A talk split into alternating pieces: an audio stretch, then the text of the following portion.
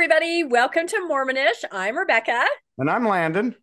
And we have a very special Christmas episode for you today. Landon, do you want to tell everybody what we're going to be talking about? Virgins, my favorite subject. virgins. Nothing says Christmas more than virgins, but actually, that's kind of true because we are going to be discussing the virgin birth. There's a lot more to that uh, than uh, than most of us realize. It's a very interesting topic. Yeah, I notice you're wearing your virgin blue well, you know, I'm trying to dress appropriately, trying to look maternal and virginal. And it was either that or maybe dressed like Madonna, but I didn't know if anybody, any of our viewers would know who that was. well, well, we're going to talk about the Madonna today. So that's perfect. Perfect. We're going to cover everything. That's going to be great. So we actually have slides today because there is a lot of information and this is really, really interesting. And Landon has put this together for us. So I say, let's, uh, let's, let's take it away. Roll the virgin. Okay, I'm going to go ahead and share my screen here and we'll get started. We've got kind of a slideshow to go with. Uh, so, our topic today uh, virgin birth, miracle or myth? I think uh, at Christmas time, we all think about the virgin birth as we do our, our Christmas narrative scenes on the uh, night before Christmas. I think that's a lot of people's family traditions. We put out our nativity scenes uh, and all of these things that we remember the virgin birth. So we thought today, with it being Christmas coming up, that we talk a little bit about the virgin birth, uh, the myths that surround it, and is this uh, did it really happen? Is it a miracle or is it a myth? So let's get started. Uh, when when when when we think about the uh, virgin birth, the thing we have to ask ourselves is how do we know about a virgin birth or why do we think that there was a virgin birth? And basically, the only evidence or the only place that tells us that there was a virgin birth is in uh, the scriptures, specifically in the New Testament. And there's really only three places in the Bible that tell us about the virgin birth. Uh, I think the one that most people think of uh, as the foreshadowing of the birth of, of the virgin birth is found in Isaiah 7:14, uh, which reads, "Therefore the Lord Himself shall give you a sign: Behold, a virgin shall conceive and bear a son, and his name uh, and shall call his name Emmanuel, which means God uh, God with us." Uh, and so when we whenever we hear this scripture, I think a lot of people think about Jesus. They think about the uh, nativity. This is often read at, at Christmas time. Uh, but the reality of the situation uh, is that this scripture really has nothing to do with Jesus. we think of it as the Christmas and, and as the uh, lead to this virgin birth, but in reality, if we actually go to Isaiah 7:14 and read it, uh, when we read it in context, we see that it's not at all talking about a future uh, virgin giving birth, but it's actually talking about uh, at the time, Jerusalem is under siege by two other kingdoms. And the king is wondering, oh, what's going to happen? And Isaiah comes forth and gives him a prophecy. And he basically says, don't worry about it because uh, a virgin will give birth. And before the child knows how to tell right from wrong, those two kingdoms will cease to exist and, and Jerusalem will no longer be under uh, threat. And so obviously, this could not refer to Jesus because uh, this is hundreds of years before Jesus. Uh, and so the scripture really has nothing to do with uh, with the birth and the virgin birth. Uh, although how was it how was it appropriated then? Because it seems to me like Isaiah was just doing what a lot of prophets do, kind of being a yes man, saying, "You're fine, King. It's going to be fine. You're going to be great. Your kingdom will survive." But now it's appropriated, and everybody thinks that this refers to the coming of Christ. Yeah, well, I think the way that that happened is um, is that it's referred to in the New Testament that way. It's probably Matthew who who kind of made that connection, uh, and that's why so many people connect it there. So the other two places that talk about a virgin birth are in Luke and Matthew. Now, when we go to the Gospels, uh, there's of the four Gospels, only two of them have a birth narrative. Uh, that's Luke and Matthew. And if we look, I have both of the scriptures here. And if we go to Matthew, uh, you'll see that uh, Matthew says, uh, Now all this was done that it might be fulfilled, which was spoken of the Lord by the prophet, saying, Behold, a virgin, a virgin shall be with child and shall bring forth a son, and they shall call his name Emmanuel, which being interpreted is God with us. So Matthew actually referred back to this and said, Oh, this is what that that really meant. He was he was prophesying that there would be a virgin, and that this really refers to that. When we look at the differences between Luke and Matthew, they actually have two different purposes in how they describe uh, the birth scenario. Matthew, everything Matthew does is uh, to show fulfillment of the prophecies. So if we if we go to Matthew uh, and read uh, the the narrative from Matthew, uh, I, am just going to read a couple verses out of Matthew. Do you um, actually have your scriptures right there I, with you? I have my scriptures. I'm I'm a lazy learner. They're actually falling apart. Uh, oh my! Of, well, decades and decades. I haven't opened them enough. uh, but if you go if you go to Matthew, um, you know, I, I just read this scripture that it says, and you see right there where it says, "Now all this was done that it might be fulfilled." Matthew seems to have a list of all the things that are required for uh, the the coming Messiah, and now he's going to tell us how each of those things was fulfilled. So if you go to chapter two, verse five, he says, "And they said unto him in Bethlehem of Judea, for this it is written by the prophet." And so he's talking about where he would be born, and he says, "And thou Bethlehem in the land of Judah." Art not the least among the princes of Judah, for out of thee shall come a governor that shall rule my people. So he's talking, okay, he's going to be born in Bethlehem. This is good. This is a fulfillment of the prophet, uh, of the prophecy. And then if you ju- jump over to verse 15, he says, And was there until the death of Herod that it might be fulfilled, which was spoken of by the Lord, the prophet saying, Out of Egypt have I called a son. Uh, and then he talks about the massacre of the innocents, you know, where Herod killed all of the all of the children, and he says for that then was fulfilled that which was spoken by Jeremiah the prophet, saying, In Ramah there was a voice heard and lamentations in the land. And then lastly, in verse 23, uh, it says, And he came and dwelt in a city called Nazareth, that it might be fulfilled, which was spoken by the prophets, he shall be called a Nazarene. So it's almost as if he listed everything that had to happen. And then he says, This is how that was fulfilled. This is how that's fulfilled. That's this is how this was fulfilled. Luke, on the other hand, his purpose is to tell us that Jesus was the Son of God. So, in all of his narrative, he's trying to tell you uh, that God was the Father of Jesus and Jesus was the Son of God. So, one's trying to tell you Scripture was fulfilled, the other one's trying to tell you uh, that he's the Son of God. And so that's kind of the difference in the narratives there. Uh, and then and so, Luke and Mark do not have a birth story. No, John and Mark don't. Sorry, sorry. John, John and, Mark. and, Mark. do not have a birth story in their narrative. That's so interesting. Exactly. I, I, don't think a lot of people recognize that. Yeah, and we'll talk about that a little bit later. But this is really the only the only places where the virgin birth is is mentioned in uh, in the Bible. And so this is really it, it's really a matter of faith. Do you believe that this happened because you read it in the scriptures? This is the only evidence we have of a virgin birth uh, because, uh, and generally for evidence, we want to look at primary sources. Uh, that's, you know, sources that were written at the time. And in this case, we don't have that. These are kind of secondary. They were written uh, probably 60 to 100 years after the birth. So none of these people were around who wrote these scriptures uh, who wrote these stories. They were secondhand stories that they heard and then retold. So that's something that we need to keep in mind.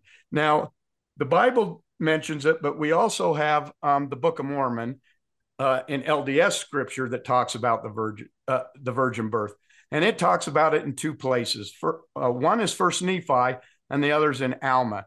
Now, these two scenarios is really, um, you know, since since the Book of Mormon is pretty much considered a 19th century uh, production, we know that Joseph Smith knew the virgin story. He knew that Jesus was going to be born. And these scriptures are somewhat suspect by the very fact that First Nephi is talking in 600 BC. Um, and he's sitting there telling us the exact city. He's telling us, uh, you know, that it's the Son of God, that there's going to be a virgin. Uh, all of these things are things that are ideas that really weren't even developed at that time, even in the old world. The Jews weren't looking for a virgin uh, birth of a of a savior to come and save them, and so it's it's very suspect uh, that this was written. You know, it's it, it just doesn't seem to fit. Um, Alma was written in about 83 BC, And again, we get the same thing because he says he shall be born of Mary. Uh, I mean, he's giving the name of the of the mother, which is something we never. Whenever you see a name in in the fulfillment of a scripture, you can always look at that and say, "This is clearly written after that yeah. happened," because it, it makes no sense to claim a name before, because everyone would name their their child Mary so that they're the, the mother and everyone would be looking for this Mary to to give a son if it was if it was before that time. So uh, again, are there these... any um is which of the gospels can you tell do these scriptures take more from? Are they more John? Are they more Matthew? Are they more you know which ones? Um, I I mean, birth narrative, so it'd have to be. Yeah, I, I think you know, Joseph, or is it, a, is it an amalgam? Maybe. I think Joseph Smith. It was kind of an amalgam by that time because he he thought, as all Christians did at that time, that you know the virgin birth of Mary, and so he retold it. If it was any of these, I would say that it's it's more Luke because mm-hmm. he's not saying he's doing this that it might be fulfilled. He's kind of telling it more as uh, he's going to be the son of God. So I would say it probably follows that more. But I think by this point, it's kind of it's kind of amalgam that anyone would think of in this time frame. Would would be my best guess at that. Wow, that's so interesting. So, so we've just talked about you know what uh, what proofs there are of a virgin birth, and as we see, they're very limited. They're scriptural writings that are not even you know primary sources happen at the same time. So if we want to look for evidence of a virgin birth, what might we look for? And there's a lot of things in the scriptures that we can look for as evidences, but most of these become inconsistencies. And so uh, I want to go over the inconsistencies that lead to questioning whether this was a virgin birth, whether this was a miraculous birth, or was it more a regular birth that maybe got the story grew over time. Inflated a little bit. An inflated story, exactly. uh, so the first place to look is genealogies. Uh, both Matthew and Luke, in their birth narratives, they both give Jesus's genealogy, and they they one of them goes back to Adam. But if you look at at how they break them up, uh, Abraham, Isaac, Jacob, those all kind of follow, and and they follow down and to a certain point down to David, and of course Jesus had to be uh, the offspring of David, so they have to show his genealogy back to David. But once you get to David, the names start changing. They're both giving the genealogy, and yet the names of the fathers and, and the sons are different between the two uh, authors that are writing this. And so to me, that's concerning. Uh, the way that most apologists say is, oh, one of these is the paternal line and one of these is the maternal line. So this is Mary's uh, back to David, and this is Joseph's line back to David. The problem with that is if you look at the scriptures, they both say uh, that you know the last name that they come to is Joseph, who is the father of Jesus. So why if why would they say that Joseph was the son of Mary's father? That makes no sense. Um, so to me, these are different genealogies, which doesn't give a lot of credence to the fact that they knew his genealogy. And why would you follow Joseph's line if Joseph wasn't his father? You would only I was follow. Just going to say that it's yes. it's God. It has nothing to do with Joseph whatsoever. Yeah, none of the DNA or chromosomes yeah. or anything followed any of these people uh, through Joseph's line. Only through Mary's line. If if God in fact was uh, was his father. Uh, so to me, the genealogies is one of the uh, one of the issues that que- brings into question whether these stories are accurate or true. Uh, the next one is uh, the the timeline. Uh, there's just a lot of problems with the birth timeline that we run into. Um, all of us read the the Luke chapter two. That's probably the most famous birth story, uh, where we read about you know there was a decree by Augustus Caesar that all the world would be taxed, and it, it gives us some clues that might tell us when Jesus was born uh, because they give us some clues that we can kind of follow. We know that there was a census or a tax a taxation happening that was decreed by Augustus Caesar. Uh, we know they tell us that uh, Quirinius was the governor of Syria. We know that Herod was the king uh, because uh, we read about you know the all he has to run away from Herod and that the wise men come to Herod. So we can take those things and we can try to put a timeline in. Now, traditionally, we say Jesus was born in the year zero, and that was figured out by, uh, we know they, they say that he started his ministry at a certain time and that it was in the 15th year since Tiberius had been uh, the, this became Caesar. And we know exactly when Augustus died. So we could add up the time, subtract, and we know zero should have been when he was born. Well, the problem with that is, first off, um, when Augustus issued his decree, Judea was not a Roman province. Uh, Herod, being the king, Herod was a client kingdom of Rome. He was not a province of Rome. Therefore, there would have been no governor, Roman governor over it. He ruled Judea. And therefore, any decree from Caesar Augustus uh, for taxation and a census would not have applied to Judea at the time because that was a client kingdom ruled by Herod. He just had to pay, he had to gather his own taxes and pay it to the Romans as a, you know, tribute to them. Uh, but he was still the king and it was still their province. So that's problematic. It's clear that whoever was writing this story was writing it after probably when it was already a Roman province and didn't know the time frames of when these things happened. Um, the second thing is Quirinius was the governor of Syria. That happened. For, we know when he was the governor, it was from six to twelve A.D. So that's you know six to twelve years later than what we would suspect if we use the zero uh, year zero as his birth date.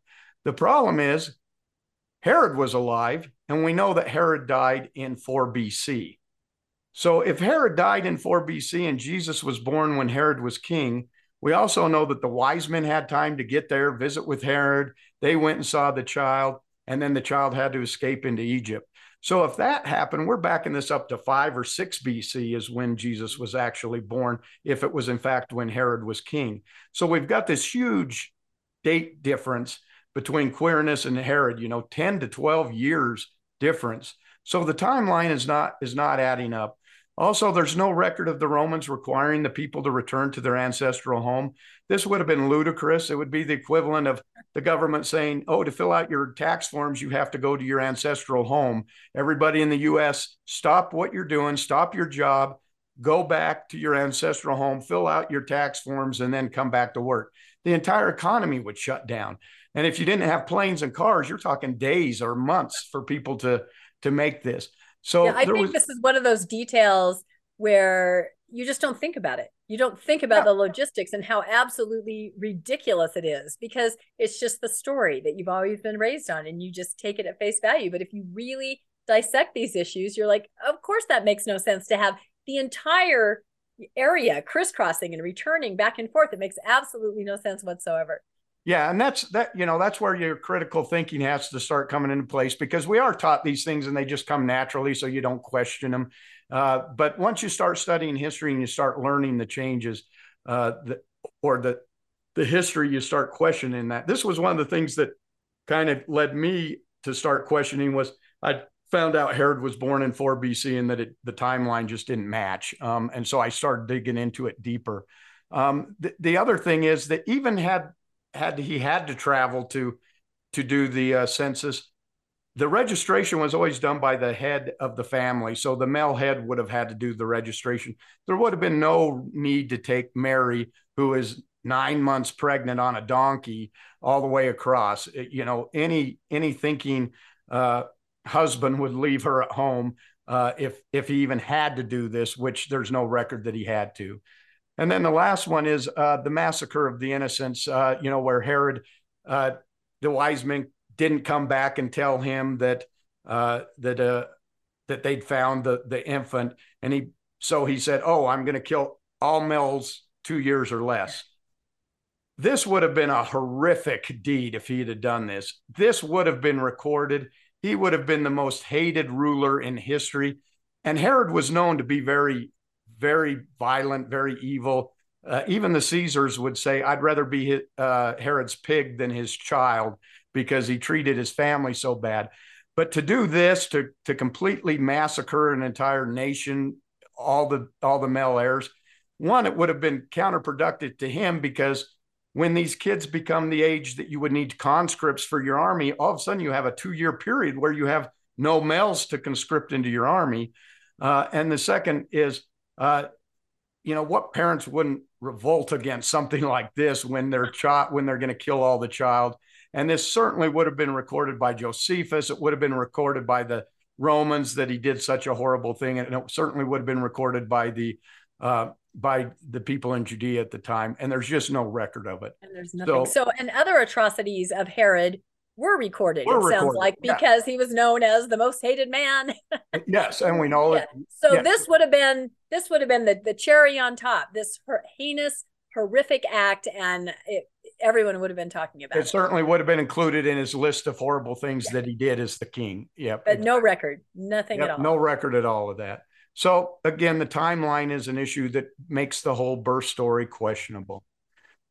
Uh, the next one is the star in the heavens. We all sing about it. You know, the, all the Christmas songs are the stars in the heaven. Um, but it brings up a couple questions. We know that the wise men in the east saw the star. These were the magi. They were probably in Persia area, as the story goes, and they saw this star and they traveled all the way to find the child. So this star had to have been there for months for them to travel that distance. Uh, now, if I were to tell you hey, I'm I'm I'm right here under Sagittarius. Come over to my house. Would you be able to find me by following Sagittarius? The, yeah, I don't fact, think so. It's a thousand, thousand, thousand mile radius that, that yes, exactly under Sagittarius. Under Sagittarius. Uh, how do you follow a star to a specific dwelling? That brings in into you know some questions, and the fact that the wise men saw this star and were able to follow it they were looking for this sign. So they had this knowledge that there was a prophecy that this star would come and, and represent uh, a child was going to be born. So somehow they had this knowledge. If we look at the LDS scriptures, remember Samuel the, the Lamanite uh, predicted that a star would appear within five years, and they all were looking for this star. And then when the night of, of his birth happened, this star appeared and they were all stunned and looked at the star and said, Why didn't we believe? So this star was universal. It was seen in the new world, it was seen in the old world. The only problem is it wasn't seen by Herod and his court astrologers. They're right there in the middle of this, and they don't seem to know anything about this star when the wise men get there. So this star is so noticeable that everybody in the world sees it except for Herod and his court. And they even have to ask, well, what? what? You know, what? When you find the child, come back and tell us. He says to the wise men. Evidently, he couldn't look at the star and follow it to to Jesus, but the wise men could. So again, another questionable. Uh, that doesn't make any sense because Herod's court astronomers would be the most highly trained astronomers, scientists of the day if they were in the court especially looking for a Messiah that is specific to the Jewish people. They would know more about this than anybody, and yet they seem to know nothing about it. So, uh, again, a questionable thing that brings up some uh, some questions on the birth. Uh, the next one is that Jesus's family seems to be unaware of this divine birth. Obviously, we all know the story. The angel Gabriel comes to to Mary and says, "You know, you're going to be you're, you're going to have a child and she's uh, you know how is this possible? Uh, and then joseph is going to put her away privily but gabriel shows up to her and says oh it's of the lord. Don't worry about it. Um, you know th- this is god's child. So this family had a very spiritual experience. Then they give she gives birth. These wise men come and give them these gifts of gold and silver and myrrh. I mean these are valuable gifts. They would have this would have greatly enhanced the the the prosperity of the family uh, of the Holy Family at this time. And then they run off into Egypt uh, and come back after Herod kills all the all the male children because they were you know given a dream that they should flee into Egypt. So this is a this is a story that goes down in family lore. You know, people rehash these stories and certainly Mary would have told these stories to her other children, uh, and certainly she would have known them. But in the scriptures, there's basically two places where we hear about Jesus's family. One is uh, in Luke chapter 2, verse 48 to 51, where he gets left at the temple. We all know he was 12 years old and they leave and they come back looking for him. And uh, verse 49, he said, and, and he said unto them, How is it that ye sought me? Wished ye not that I must be about my father's business? And they understood not the saying which he spake unto them. And he went down with them and came to Nazareth and was subject unto them.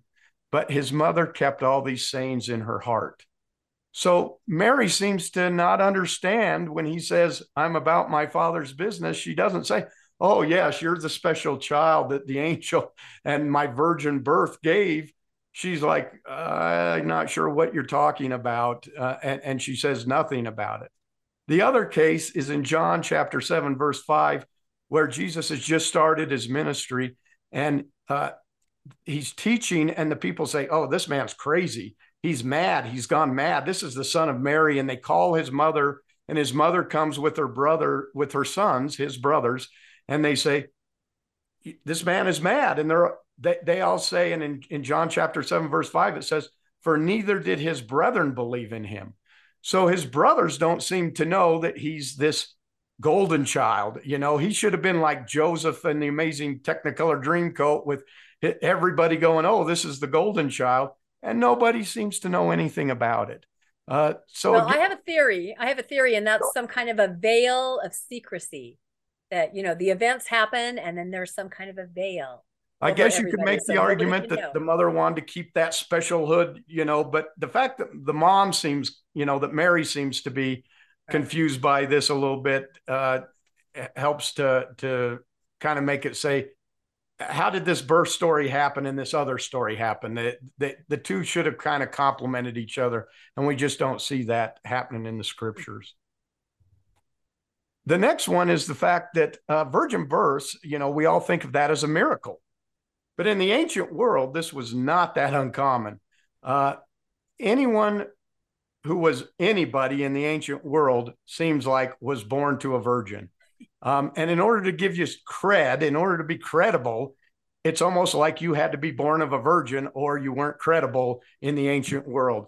Uh, so if we look back at Egypt, uh, Ra, the sun god, the, the main god of, of Egypt, uh, was born to a virgin mother, Net.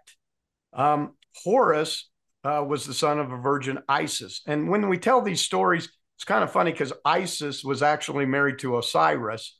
Um, so she's married to Osiris. So was she really a virgin? Uh, Osiris is killed by his brother, um, and he's cut up into little pieces and spread throughout Egypt.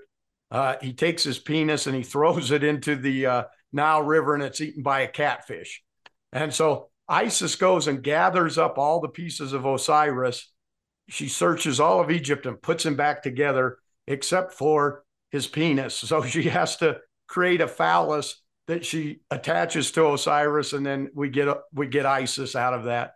And of course, these these stories are told many different ways depending on who you hear them from.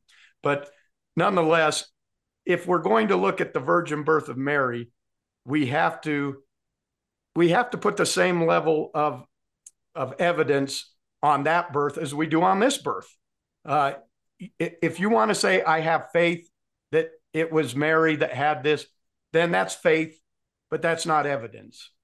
If we want to look at the evidence, we have to say, okay, if that happened, could this one have happened? Or do we not believe any of them? Um, and so when we keep going down the list, uh, you know, uh, Jesus's the, the world of Jesus was really a Greco-Roman world. It was highly influenced by the Greeks and the Romans. Uh, so the, the Greek and Roman stories are probably the ones that would have played most into their worldview. And Dionysus was the son of a virgin. Either the story goes it was either Semele or Persephone. Jason was the son of a virgin, Persephone, which makes Persephone interesting because she actually seemed to have given birth to two children as a virgin. Um, but it wasn't just it wasn't just gods. It was it was also humans that would be born to virgins. Plato was uh, the son of a virgin, Paraton uh, in, in, tradition tradition say that he was born to a virgin. So these virgin stories kind of happen in two ways. It's either a god comes down and has sex with a woman, and she gives birth to a human who has these he's a demigod. He has these human and godlike traits. Or um, we have a god having sex with a goddess, and then they give birth to a child who either becomes human or becomes a hero in a story. Um, and so there's there's kind of two ways these happen, and obviously Mary falls under the one that you know a god has sex with a woman. Uh, in almost every story, it's a male heir that is born whenever they have this. There is a few instances. Uh, Helen of Troy uh, supposedly was born this way, but there there's few instances where there's a female, but almost always it's a god having sex with a woman and having a male heir uh, that comes out. And, and most people would give absolutely no credibility to any of these stories at all. Exactly. And, I wonder, some of these may even have um, primary sources in the telling of the story more than um, you know the Jesus story. So it's interesting that you would just dismiss this as that could never have happened. And I, some I think... of the stories are so similar, like born of a virgin, you know, taught, performed miracles, you know, died, resurrected. I mean, some of these stories are just parallel in so many different ways, but most people have either never heard of them or would not give them any credence or credibility like they do with the stories that their faith helps them believe of Jesus. I, I, think that's probably fair to say in modern day that we don't give any credence to these. Right. In ancient yeah, I was referring though, to modern. Yeah, in ancient world, the people really believed yeah, these things. Of course. These were their gods. They believed yeah. as much that this happened. A Greek believed as much this happened as a, a Latter Day Saint believes that Jesus was born of a virgin. So these stories were very popular. In fact, Rome, the most famous story is probably Romulus and Remus, who were twins who were born to the Virgin uh, Rhea Silvia. Rhea Silvia was the daughter of a king. Uh, the king died, and his brother became the king. And he didn't want. He, he figured if Rhea Silvia had children, that that would be a threat to his throne. So, in order to make sure she didn't have children, he uh, assigned her to be a, a Vestal Virgin, which in those times that they they held the state this the the the, the well-being of the state was based on these Vestal virgins remaining virgins, um, and they had other functions, priesthood functions that they pro- that they provided. But Rhea Silvia was made one of these uh, virgins. Well, she she became pregnant, and this was not a a good thing. If you were a Vestal virgin and you were no longer a virgin, the penalty was they would bury you alive.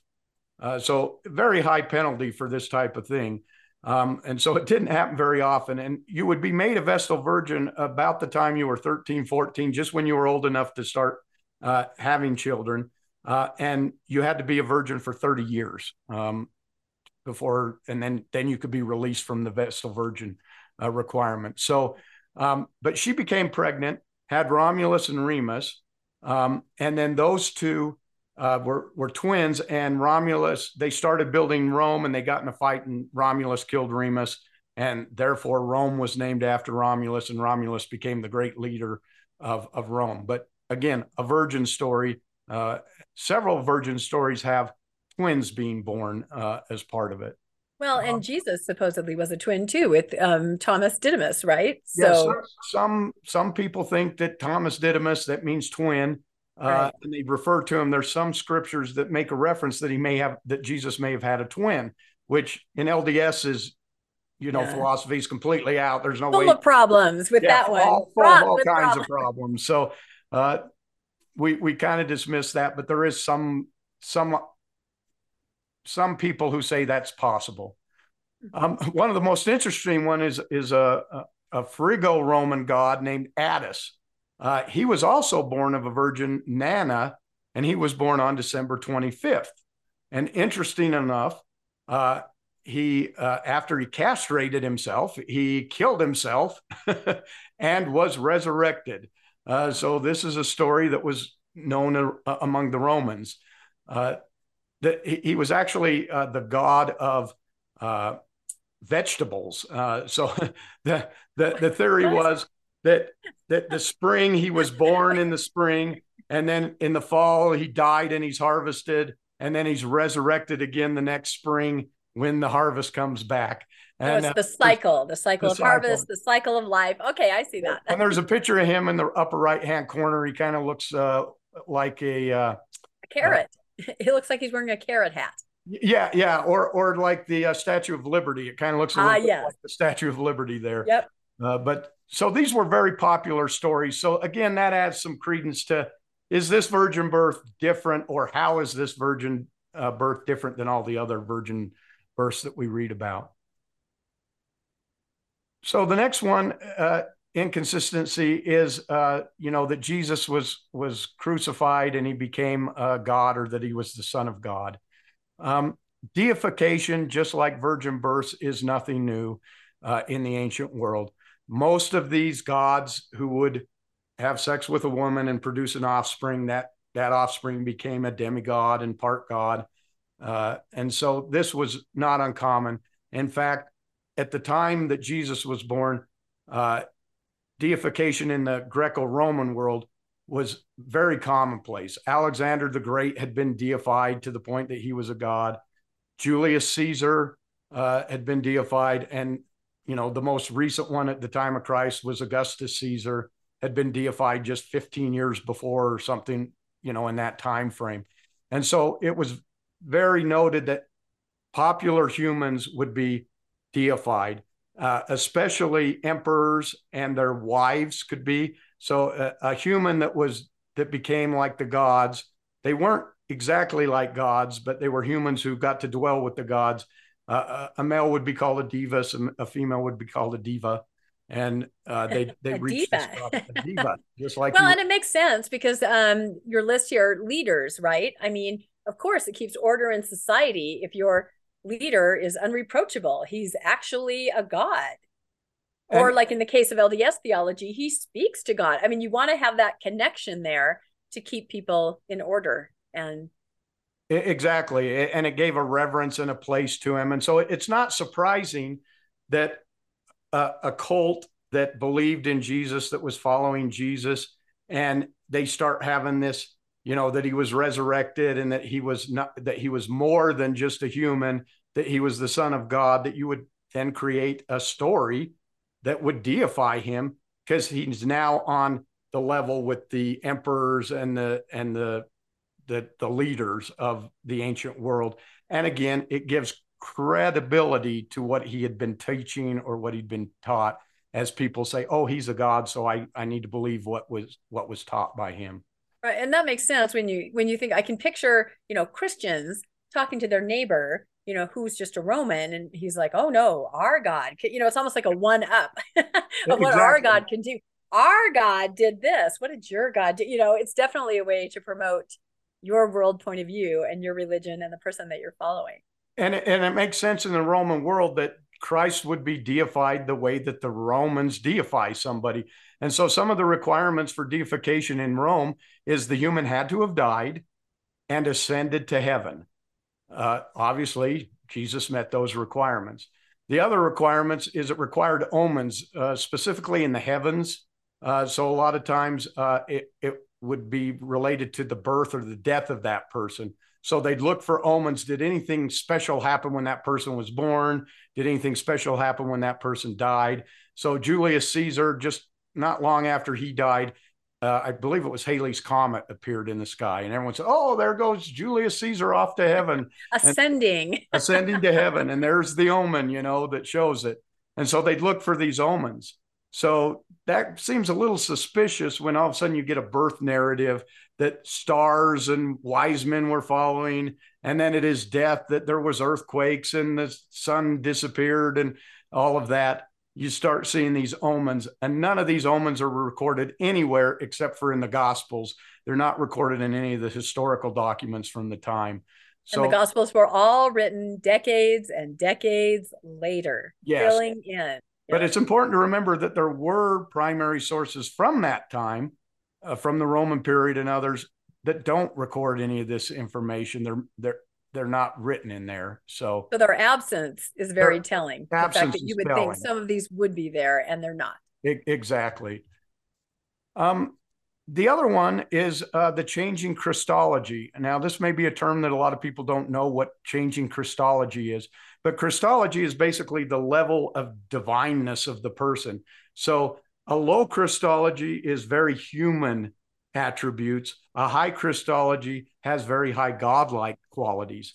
And it's interesting to note that as we look at the Gospels and uh, uh, the the four Gospels, the Gospels weren't written. Uh, the earliest scripture was written about 50 AD, which is by Paul, but the Gospels were written uh, Mark was is the oldest gospel, and it was written about 65 to 70 AD. Matthew and Luke followed, and they were written 71 to 89 AD, and John was written somewhere between 90 and 100 AD. This is important because as we start reading these different accounts, we can actually see Jesus going from a man to a God. We actually see him rising. So in Mark, as we said, Mark has no birth narrative. Uh, it also has no resurrection narrative. Now, if you say, oh, wait, I can find a resurrection narrative in Mark, that's true. In the King James Version, there is a resurrection narrative. However, it's not in the earliest copies that we have of Mark, it's missing. Uh, the story basically goes up to when the w- women run away from the tomb after seeing the angel, and then it ends. And so it's believed that someone said it's got to have a resurrection story and went back and wrote the, the last part in because it's not in the oldest text of Mark that we have. And so Mark has another thing to it. It's called the Markan mystery. And that is that in Mark, when you start reading it, it's like nobody knows who Jesus is. He, he's a mystery. Everyone says, Who is this man and where did he come from that creates such miracles? How's he related to God? Is he the Messiah? And so it's kind of a mystery. It's like only the reader knows that it's Jesus. Everybody else in the story doesn't know who he is. And so he's very human and he comes from a very different place. The other thing is in Mark, when does Jesus become the Son of God, or when does when do we make the relationship to God? With there being no birth narrative, Mark tells us that Jesus didn't become the Son of God until his baptism. When he was baptized by John the Baptist, uh, you know, the dove came. Uh, right. You hear the voice out of heaven. This is, you know, my beloved Son. That is where Mark basically says Jesus became the Son of God. He was adopted by God. He was born a human, he was adopted by God, and then became the Son of God. And, and I think that most people reading Mark would fill in the blanks themselves. Like yeah, it probably would not be very obvious that, you know, no narratives and not divine, because you fill that in. You know that's who Jesus is. And so you read it mm-hmm. with those eyes. So most people can't critically step back and go, this is very interesting. Um, low divinity, as you say there yeah. in your heading. And that's really an important part of reading the New Testament is you have to read each of the gospels individually because the differences are very telling. And when you read them separately as a separate book written separately by somebody else, you start finding all kinds of, of, of things. Uh, for instance, in Mark, when Jesus goes and he's um, uh, at, at his trial before he's crucified, they're asking all the questions. But in Mark, he stays quiet. He doesn't say anything, he doesn't answer. Very different person than what happens in John, which we'll talk about here in a minute. So the next the next books that were written were Matthew and Luke. Now, Matthew and Luke, all of a sudden we have a birth narrative. And so what we find in Matthew and, and Luke when does Jesus become the Son of God? Well, in Matthew and Luke, it's important that their story that they're trying to tell is Jesus was the Son of God from his birth. He was literally the Son of God. God gave him uh, the body that he's in, and he's literally the Son of God in Mark and Luke, we get more higher levels of Christology where Jesus is more open as to who he is, and you know the the miracles get greater and less human. Like John is a completely different scenario. John, we get you know when did Jesus become God in John? In the beginning was the Word, and the Word was with God, and the same was in the beginning with God. So we're told that Jesus was always God. He was always with God this is it wasn't his birth, it wasn't his baptism. He was always God. And then when we follow John through to uh, the end, when when he's in his trial and when he's giving the uh, answers, he's very oh i'm the i'm the one that was sent to save you and he's answering all their questions and he's giving all the answers to them very different than if you read mark where he doesn't say anything and and the other one he's talking and both of those narratives can't be right he couldn't have been silent and be telling all of these things. Well, now think about, say, the different versions in LDS theology of the first vision. Very different. yet everyone seems to accept all of them and feel that they all support each other where someone else reading it with a more critical eye say that's that's not at all what's happening so i wonder if there's a little bit of that you want it to fit you want it to work and so that's how you read it well, and I think it's one of the little tricks of both uh, the LDS Church and Christianity as a whole is they want to combine those stories, and so that all the details from all the stories you get to mix up and make one story uh, that includes all of them, so they all make sense. Uh, but we know they weren't written that way, and so you have to take each one individually and and and take it for what the author is trying to tell you. And remember, these books were not written by Matthew. wasn't written by Matthew. Uh, Mark could have been written by Mark. Uh, Luke could have been written by Luke. John, probably no way it was written by John. Uh, all it is is it's the gospel according to Matthew. Again, this goes back to cred. Nobody in the ancient world gave any cred credence to anything somebody wrote unless they were somebody popular. So they would take the name of an apostle as if this is who said this so that it had cr- credibility to to other people. Right. And, and was, there's no way that most people understand that today. They just think it, exactly. you can what take would you say is the motivation? Take it what for what he says as opposed to, you know, having to listen to but but it is somewhat because we certainly give much more credence to what Russell M. Nelson says as LDS people than what the bishop says. Exactly. There's a hierarchy. What would you say is the motivation for taking him from low divinity to five to high divinity over the hundred years? Is it just to promote Christianity? Is it my God's better than your God? Is it stability of a new religion? What I, I think they motivation?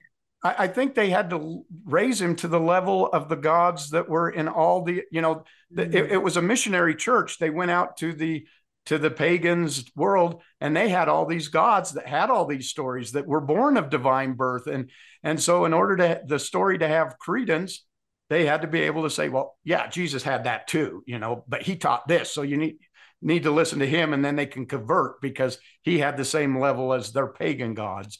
Uh, right. So I really think it was to so that they could have a level playing field with the other gods that they were. check out our God. That's right. Check and I think there's God. also a one-upmanship on other prophets of the Old Testament, you know. Oh, you fed 50 people with five loaves? Well, Jesus fed, you know, there's just kind of he's just beyond compare. And also in the Jewish world, you've got you know the the the God of uh, of the Old Testament, and so they have to make him equal to that God, or why would a Jew convert um, if if their God was higher? So, and that was in war that would happen all the time. We'd conquer you, therefore our God was more powerful than your God. Therefore, you need to worship our God because he's more powerful. So you had to make sure your God was as powerful or more powerful than their God. Uh, and so I think it was really just a competition. Is that's that's my opinion. I don't know, but it makes sense to me. Uh, so this come brings up the question: Was Mary a virgin? Well, what does it mean to be a virgin? First off, uh, we all know that a virgin, you know, is when we talk about it in the in the scriptures, it's almost always a female, and we're talking about that a woman who hasn't had sex with a man, her hymen has not been broken. And the only way to really know if someone's a virgin would be a medical examination. You know, there, there's no other way to know that. Um, so the question is, is you know, was Mary a virgin, uh, and was the birth of Jesus a virgin birth? Well, let's look at what the LDS people tell us. If you were to go to an LD, LDS apologists today, they would say, we have no doctrine on how Mary got pregnant.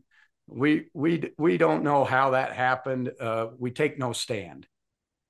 The reality is every Mormon knows that growing up that they were taught that God had sex with Mary and that's how the child was conceived. Brigham Young said that. Uh, uh, many of the many of the prophets, I think Joseph F. Smith, Joseph Fielding Smith, in uh, gospel uh, uh doctrines uh, have said that. Uh, in fact, RFM and Bill Reel, I think, did a did something recently that went over those. so Back in July, yeah, it was really yeah, well done. Yeah. yeah, that was well done. So that's a place that you might listen to. That's uh, to that podcast, and we can put that in the notes Mm, uh, sure. about you know whether God had that. But this is right out of Mormon doctrine. This is the book that I had to take on my mission. That was the dictionary that you looked up answers to, and you know it's not called you know Mormon principles or anything like that. It's called Mormon doctrine. This was the approved book by the leaders in the 70s, the 80s, the 90s that people went to. And this is what Bruce R. McConkie wrote. He said, Christ is the only begotten Son, the only begotten of the Father. These name titles all signify that our Lord is the only Son of the Father in the flesh. Each of the words is to be understood literally. Only means only, begotten means begotten, and son means son. And in the ancient world, begotten means that the male actually had sexual intercourse with the woman. That's what the word begotten means. Um, he says, Christ was begotten by an immortal father in the same way that mortal men are begotten by mortal fathers. Now, I don't think we need to have a class on the birds and the bees to understand how that happens, how mortal fathers father uh, mortal children. He's saying God did it the same way. Well, if that's the case, if God actually came down and and had uh, sexual intercourse with Mary, by definition, Mary is no longer a virgin. So Mary was a virgin maybe before this happened, but she was not a virgin at the time of the birth because this happened in LDS philosophy. So yeah, and I don't I don't think that a lot of LDS people realize what a horrifying concept that is to everyone else in Christianity. Like they do not believe that a, a physical act took place. They believe a bird fluttered down or a light came down, meaning that she still is a virgin. She was just come upon, you know. But the concept, in fact, we listened to a Bart Ehrman uh, lecture, and he just seemed completely oblivious that there was, you know, this small sect of people out there that literally believed a physical God with a physical body had physical sex with Mary. So that is not a concept that is out there in all of Christianity. And it's actually kind of horrifying to most Christians, I think. Yeah. And the reason it's horrifying is uh, because it, they believe in the Trinity. They believe the Father, the Son, and the Holy Ghost are the same individual. So if God actually came and had sex with Mary and then had a son, Jesus, who is also God, then the same person, Jesus, who's the son of Mary, actually is the same person who impregnated Mary. It doesn't get more incestuous than that no, as a relationship. Very convoluted. so that that that's horrifying to people who have a Trinitarian view of the Godhead. Not to mention, uh, you know, the fact that uh, they they try to make God. They don't believe that God had human body. He's he's not. Right. Uh, in the shape of a human. He only took that form to become Jesus. So that act doesn't make sense from a God who isn't really in that form uh, uh, to people. So right, and I think most people don't think it through. I know I was a primary teacher for years and years, and I would teach um, that age range about nine or 10, eight, nine, 10. And every Christmas lesson where we would talk about this, there was always two or three kids that just they had not realized that that's what their church was telling them. You know, they thought Joseph was the father, eh, you know, and I, I remember saying several times, just go home and ask your parents, you know, then I'd feel bad. Oh no, they're going to come home with all these questions. But it is almost don't ask, don't tell about that whole scenario because it's fraught with so many difficulties in trying to explain it.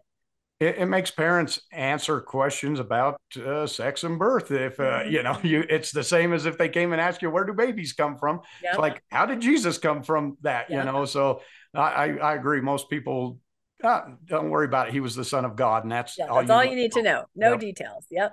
So, so interesting enough, when we look at, at virgin uh, births, there's several different forms that virgin births or virgin virginity might take. The first one is virginal conception. Virginal conception is the is that you are a virgin at the time that you conceive. In other words, the first time you have sex, you get impregnated. That's virginal conception. You were a virgin, and now you're um, Pregnant. And that isn't rare. That's not rare. not, not rare. Yeah, it's a Not rare honeymoon baby is basically what what it is. Yep. And this is what this is what the Mormon belief is is that if God actually had sex with Mary, then it would have been a virginal conception because she no longer would have been a virgin after that happened. Um, virgin birth is quite different. Virgin birth would be that you were that you were a virgin at the time you gave birth to the baby. Now, we hear a lot about virgin births because a lot of mothers that, especially young teen mothers that uh, get pregnant, all of a sudden that's found out, and it's like I didn't have sex with anybody. I don't know how this happened. How this happened? Yeah. Now, in some cases, they may have been drinking and didn't know. Yeah. They may have been laced with drugs and taken advantage of and basically raped. But in many of these cases, what studies have shown is in, in a lot of these cases, they were girls who took a, uh, a, that they they took a chastity vow, and so it's very for their family it's very hurtful. So they try to say i don't know how this happened. I i never had that happen. Uh, so that's not unrare.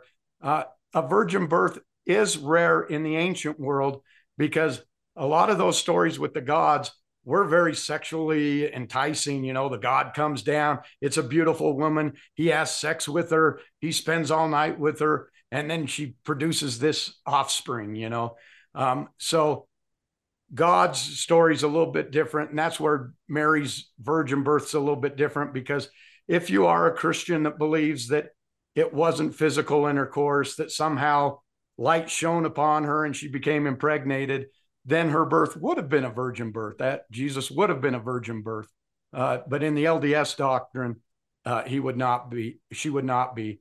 Even though Bruce R. McConkie later says uh, that anyone who says that it isn't a virgin birth is an apostate, and but, but he he's the one who described that what happened would no longer make her a, a virgin. Right, by so, his own definition, it's simply virginal conception. After that moment, she's no longer a virgin. She's had physical sex with a physical man and so she is, by definition, and probably a medical exam could show she is no longer a virgin.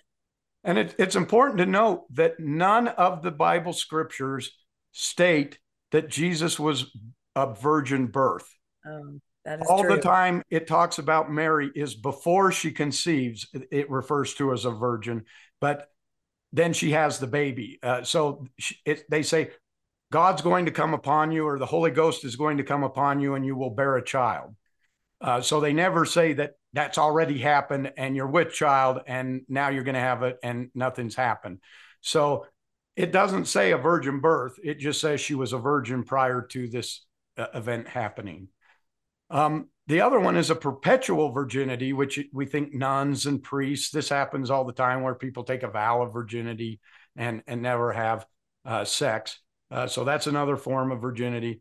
Uh, the last one we think of is immaculate conception. A lot of people have a, have the wrong idea of this. I think to most Mormons, if you ask them what's the immaculate conception, they'll say, "Oh, that's where Jesus, uh, where where Mary became pregnant with Jesus." And in reality, that's not the case. It had nothing to do with Jesus. It actually had to do with the birth of Mary. Uh, this is a Catholic doctrine, and the uh, the doctrine is basically that uh, Jesus was born of Mary. Mary's a human. All human were born from original sin. Therefore, if he was born of Mary, he would have been born with original sin and he would have had a sinful nature. So, in order to get around that, they have a story that, you know, uh, Mary's parents, there was no God involved or anything like that. They conceived Mary, but immaculately they conceived her and she was born without sin. So mm-hmm. she was the one person born without sin who could be the mother to Jesus, who could then give birth to him without him being having the stain of original sin. And so, so Mar- Mary's mother, whose name was Anna, am Anna, I right? I think, I think I it was so, Anna. Yeah, so she was spotless through a miracle, therefore giving birth to Mary. Mary was also spotless and then was able to have Jesus, who also completely innocent and not stained by original sin. That's very I don't think a lot of people do realize that. Yeah, and it's really just a way to just to answer how come Jesus didn't wasn't born with original sin. How how could he atone if he falls under original sin? Right. He would need to be saved just like everyone else. So this answers that question, you know, that there's no original sin. People are very creative, aren't they? they, they, are. So uh, one uh, last little tidbit here. I, have got Mary in the BYU Honor Code. This is something you sent me uh, that was that was really interesting. Uh, this is Mary as shown by Christian uh, artists, and then the same very famous, a very famous painting, "The Holy Night," 1655, Carlo Maratta. Very famous painting. A lot of people have seen this. It's a beautiful yep. painting until it's used for the Light the World campaign. Absolutely. You want to point out the differences? yeah. I, what it says to me is that the LDS Church is hell bent on keeping Mary virginal, right? I mean, the first picture, she's a new mother, she's a nursing mother, she's wearing a top that not immodest. I don't feel at all. It's very loose, and you know, she's probably just about to to nurse her baby. She also has angels peeking in, you know, being supportive of Mary and the whole birth story. And then when you go to and I don't, they must have gotten permission to do this, but you can see the neckline has been raised about six or seven inches up there. And of course, all of the angels are gone and she's just, uh, just alone and even more light on her face, you know, the, the holy glow. But I just found that very funny because to me, the original painting is just beautiful. And it really says motherhood to me. The second uh, doctored picture says some kind of an ideal that is not attainable and not real. And, and the reason we put this in is because it kind of goes back to everything else. You just make some small changes to something to tell the narrative that you want. That Mary was a chaste woman per our standards. We had to raise the neckline. We don't believe that angels are, you know, little kids with wings. So we have to remove that from the story. So we changed we changed narratives to make it fit what we believe. So the question is did that happen with the virgin birth? Was it a story that was changed to fit the narrative? Was it a story that was created to build a story that made Jesus who he was? And that's really, you know, what it all boils down to. So the last question is Does a virgin birth really matter? And I guess it does matter in the fact that uh, if this is a miraculous birth from God, then Jesus is a divine being. Jesus could be a savior and bring salvation to us. But for those who might believe, I believe that Jesus was born uh, and, and a, a, narrative that would be very simple to, to that doesn't require miracles, doesn't require a lot of faith, is Jesus was born to Mary in Nazareth as a real person. He grew up, he became a follower of John the Baptist. It was a John the Baptist was killed, and Joe and Jesus became kind of the spokesman for that group, inherited his followers. It was a zealot group that was against the Rome, Roman occupancy. They were for, uh, you know, self rule of of Judea, which was very popular for many different people in that time frame. He maybe his followers began to see him as divine, that he was the Messiah. They started following him. They expected that he was going to free them uh, he went to Jerusalem, maybe a little bit too overconfident. Uh, he gets cocky. there, tears the temple apart, and that upsets the hierarchy, the Jewish hierarchy. Uh, the people say, oh, he's going to be the king, he's the new Messiah. That's now treasonous to the Romans. And so he's got to be put to death. They put him to death his followers go, "What happened? He was supposed to be the Messiah. Now he's very problematic at that this point. This is problematic to the movement, and so they all of a sudden have to start making up uh, some uh, stories of his divinity, just like Julius Caesar or Augustus Caesar. We have to make him divine, and then these stories just grow, and eventually we get the scriptures, we get the stories, we get the narratives that we all know today. So to me, then, does the virgin birth really matter? And I look at it and I can say, I believe Christ was a man, but I believe that his teachings changed the world. And whether you want to say they were his teachings or, you know, evolved over time, doesn't really matter. The fact is, these teachings of love one another, feed the poor, take care of the widow, care for the sick and affirmed, forgive others who have wronged you, don't be a hypocrite, don't judge others. These all caught on. And this is the Christian values that we can celebrate at Christmas. We can say, I believe this. I think that this is the way I should live. And therefore, I can celebrate with all the Christian world uh, that Jesus Christ was born.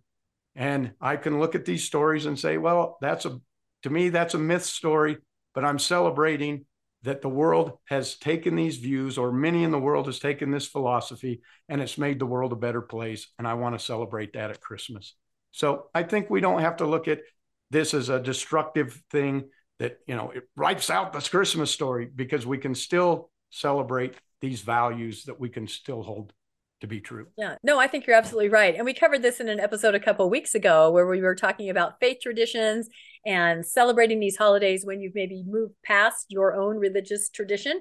And I think we arrived at the idea that yeah, it's totally fine. You don't have to throw away your manger scene. You can celebrate what it was, the ideals, like the ideals you have listed there. You can celebrate humanity moving forward and trying to do the best that they can. So it is a positive thing, very positive. Yes, ab- absolutely, and and that's what we're hoping to bring is uh, this positivity of that. That we don't have to reject everything we've learned. And we're a lot of us want to say we're still the same person. Mm-hmm. We've just our views may have shifted, and so there are ways to look at this critically and still celebrate it. No, I think you're absolutely right. Well, I think this was absolutely perfect. Thank you, Landon, for putting so much work into this because I think I learned a lot of things I did not know, and especially to have it so organized in that way. And I think we'll include some links and things to maybe a few other podcasts and a few other sources if anybody wants to delve a little deeper because there's a lot there. This was just scratching the surface, and and hopefully um, it accomplished uh, maybe just getting you interested in in even just a few of these concepts and because there's so much to look at which is which is really exciting. Yeah it's fascinating either way. I i love studying it and learning about it so it, it's just fascinating to me. Yeah it was wonderful. Well make sure that you all take this information back to your family christmas party. No. Be careful with this information. It's uh you know uh, sort of to some people, it's nothing that they've ever thought about and might not be ready to think about. That's true. So, it, can, it can be inflammatory and argumentative, yeah. but uh, you know, maybe you do what Mary did and keep keep it hold it close to your heart. hold it close to your heart. That's exactly right. All right. Well, that, thank you everybody for joining us. I really learned so much. It was amazing. I thought so. Um, I hope that you all have a wonderful holiday. We're closing in on Christmas uh, very quickly, so I hope everybody's got their presents and their trees up and and everything's going well. And uh, thank you once again from Mormonish. Thank you. Merry Christmas. Merry Christmas. Thanks for joining us for another episode of Mormonish. We really appreciate our listeners and would love to hear from you if you have a story you'd like to share. You can email us at mormonishpodcast at gmail.com. You can also find us on Facebook, Instagram, and on our website, mormonishpodcast.org. And don't forget to look for us on YouTube and like and subscribe. Keep joyful, everybody.